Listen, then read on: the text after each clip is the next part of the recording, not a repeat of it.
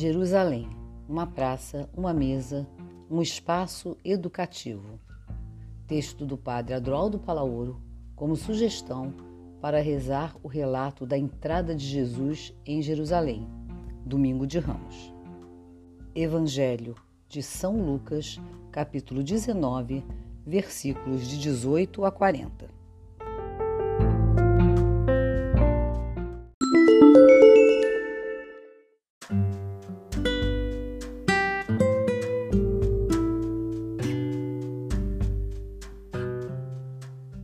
Alguns dos fariseus disseram a Jesus: Mestre, repreende teus discípulos. Jesus respondeu: Eu vos declaro, se eles se calarem, as pedras gritarão. Lucas 19, versículos de 39 a 40. Entre no seu santuário interior, espaço sagrado, tenda de encontro consigo mesmo e com Deus Prepare a terra do coração para receber a palavra e que ela possa fecundá-lo. Comece sua oração mobilizando todo o seu ser, corpo, mente, afetividade, para o encontro com Jesus, que vive a fidelidade ao reino até sua entrega radical. Faça uso dos preâmbulos, oração preparatória, a composição vendo lugar, petição da graça. Antes de fazer uma contemplação, aqueça o seu coração com as considerações abaixo. Jesus participava do sonho de todo o povo de Israel, que via em Jerusalém a cidade da promessa de paz e plenitude futura. Lugar onde deviam vir em procissão todos os povos da terra. A tradição profética havia anunciado uma subida dos povos que viriam a Jerusalém para iniciar um caminho de comunhão e justiça e adorar a Deus no templo, que estaria aberto para todos. Toda a cidade se converteria num grande templo, lugar onde se cumpririam as esperanças dos povos.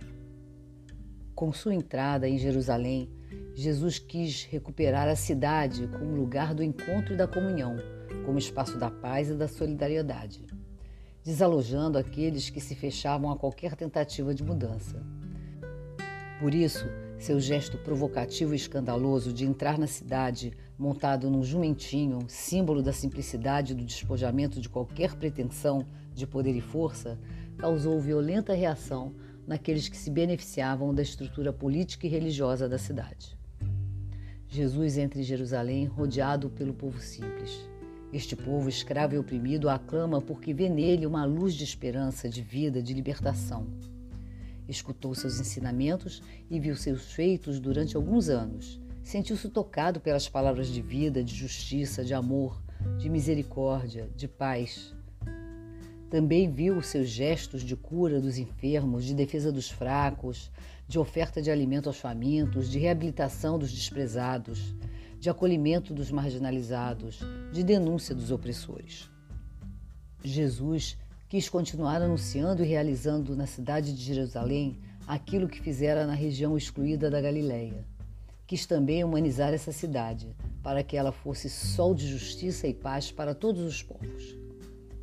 E nós, se queremos continuar percorrendo o caminho que Jesus abriu, temos de ser também buscadores de alternativas em nossos espaços urbanos. Vivemos em uma sociedade na qual parece que já não é mais possível outra economia, outra educação, outra política, outra justiça. A impressão que temos é a de que é preciso nos resignar com o que nos é imposto, que não há alternativas, que só são possíveis pequenos retoques no sistema socioeconômico político que nos rodeia. O Deus presente nas cidades é um Deus que nos chama e nos interpela a partir do reverso da história, a partir dos últimos e dos excluídos, a partir dos lugares ocultos, dos outros espaços mais inspiradores. Esta é a cidade que Deus deseja. Uma praça de encontro, uma mesa celebrativa para todos, um espaço educativo que inspira. A praça é de todos e todos podem ter acesso a ela. Todos podem circular livremente, criar relações e convivências, fazendo a experiência de serem aceitos e reconhecidos como humanos. A mesa no centro da praça é lugar de hospitalidade, de festa e de memória. lugar de chegada e de inclusão da pluralidade e da diversidade. O espaço educativo, aberto e inclusivo, ativa a criatividade, a construção do saber alternativo e a mobilização dos recursos e dos dons de cada um. Entrar na nossa Jerusalém é comprometer-nos com uma cidade mais humana e humanizadora. A cidade que sonhamos e que queremos. A cidade nova. E o seguidor ou a seguidora de Jesus tem em quem se inspirar. A cidade é o lugar por excelência do discernimento, porque é o espaço de decisão onde se constrói o futuro comum. Lugar da política, da cultura, da educação, da saúde. Onde se forjam as mudanças, a capacidade de criar novos modos de existir, de romper com as estruturas caducas que desumanizam e buscar o diferente, o novo, o desconhecido. Nossas cidades devem ser espaço das inovações, dos riscos, dos experimentos e da criatividade. Nela se encontra o lugar dos sonhos, dos desejos, da liberdade e autonomia. Cristificar o espaço urbano é ter como meta a formação integral das pessoas. O ser humano deve ser considerado como ser em movimento, protagonista de mudança. Vivemos, em nosso contexto urbano, o deserto assolado pelos ventos da pobreza, da exclusão, da violência cotidiana, da corrupção, da falta de educação ou seja, o deserto da perda do horizonte de sentido, da fragmentação cultural, com sua carga de rupturas de vínculos de pertença, onde custa reconhecer-nos uns aos outros, onde as identidades se confundem e as responsabilidades se esvaziam. O mundo urbano é certamente área de missão da Igreja e dos cristãos. Sua principal preocupação deve ser a defesa integral da vida e de seu sentido último, o mundo dos valores éticos que iluminam o homem e a mulher na sua ação no mundo. Para concretizar essa missão, os cristãos devem assumir uma atitude testemunhal, tendo como proposta uma ética comunitária, fundada no valor sagrado da pessoa humana e de suas relações, sobretudo com o mais fraco e o pobre como interpelação do Deus vivo. Inspirados no Divino Mestre, Todos somos educadores e exercemos esse ministério o tempo todo. Todos somos chamados a ser guias responsáveis uns dos outros nos desertos das grandes cidades. E guias para orientar, animar, motivar, testemunhas e garantidores de sentido. Guiar no deserto da educação é desafiante e requer fortes doses de ousadia. Mas, acima de tudo, assumir o deserto é ativar pessoal e comunitariamente a esperança. É preciso recuperar o sentido de educar como um ato vital de entrega para ajudar a construir ou resgatar vidas. Com a educação, se trata de abrir possibilidades para que todos, desenvolvendo suas próprias riquezas, sejam capazes de viver em plenitude com dignidade, de assumir com responsabilidade sua condição cidadã, de desejar humanizar e transformar sua realidade. O educador na cidade para tornar eficaz sua ação, deve estar sempre na porta de entrada, com o olhar voltado para as necessidades do interior das cidades.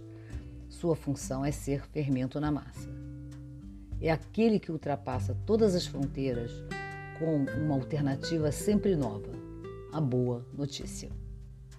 O Evangelho ilumina a vida das cidades e exige dos evangelizadores atitudes novas, propostas ousadas.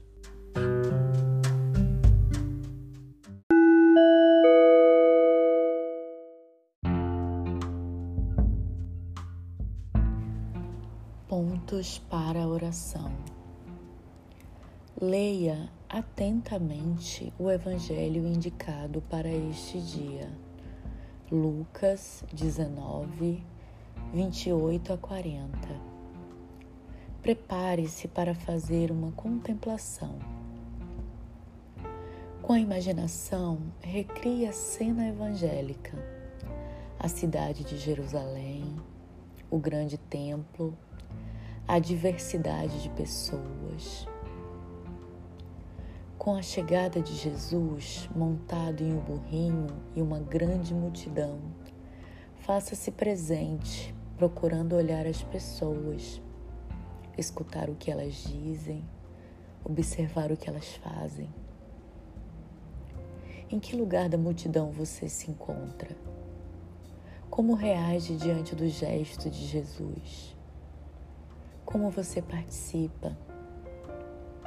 Ou você fica olhando de longe, sem se comprometer? Deixe-se conduzir pelo movimento dramático da cena. Faça um colóquio com Jesus, expressando sua admiração pela altitude ousada e corajosa dele. Fale com ele sobre sua presença na cidade onde mora, desejo de ser presença inspiradora, profética, de compromisso com a construção de relações humanizadoras. Faça memória daquilo que é mais desumano na sua cidade. Como você reage diante disso? Passivo? Suporta? Denuncia? Atua? Relate a Jesus. Você participa de alguma instituição, organismo, ONG que ajuda a humanizar mais a sua cidade? Faça uma leitura orante deste tempo de oração e registre os principais sentimentos. Boa oração.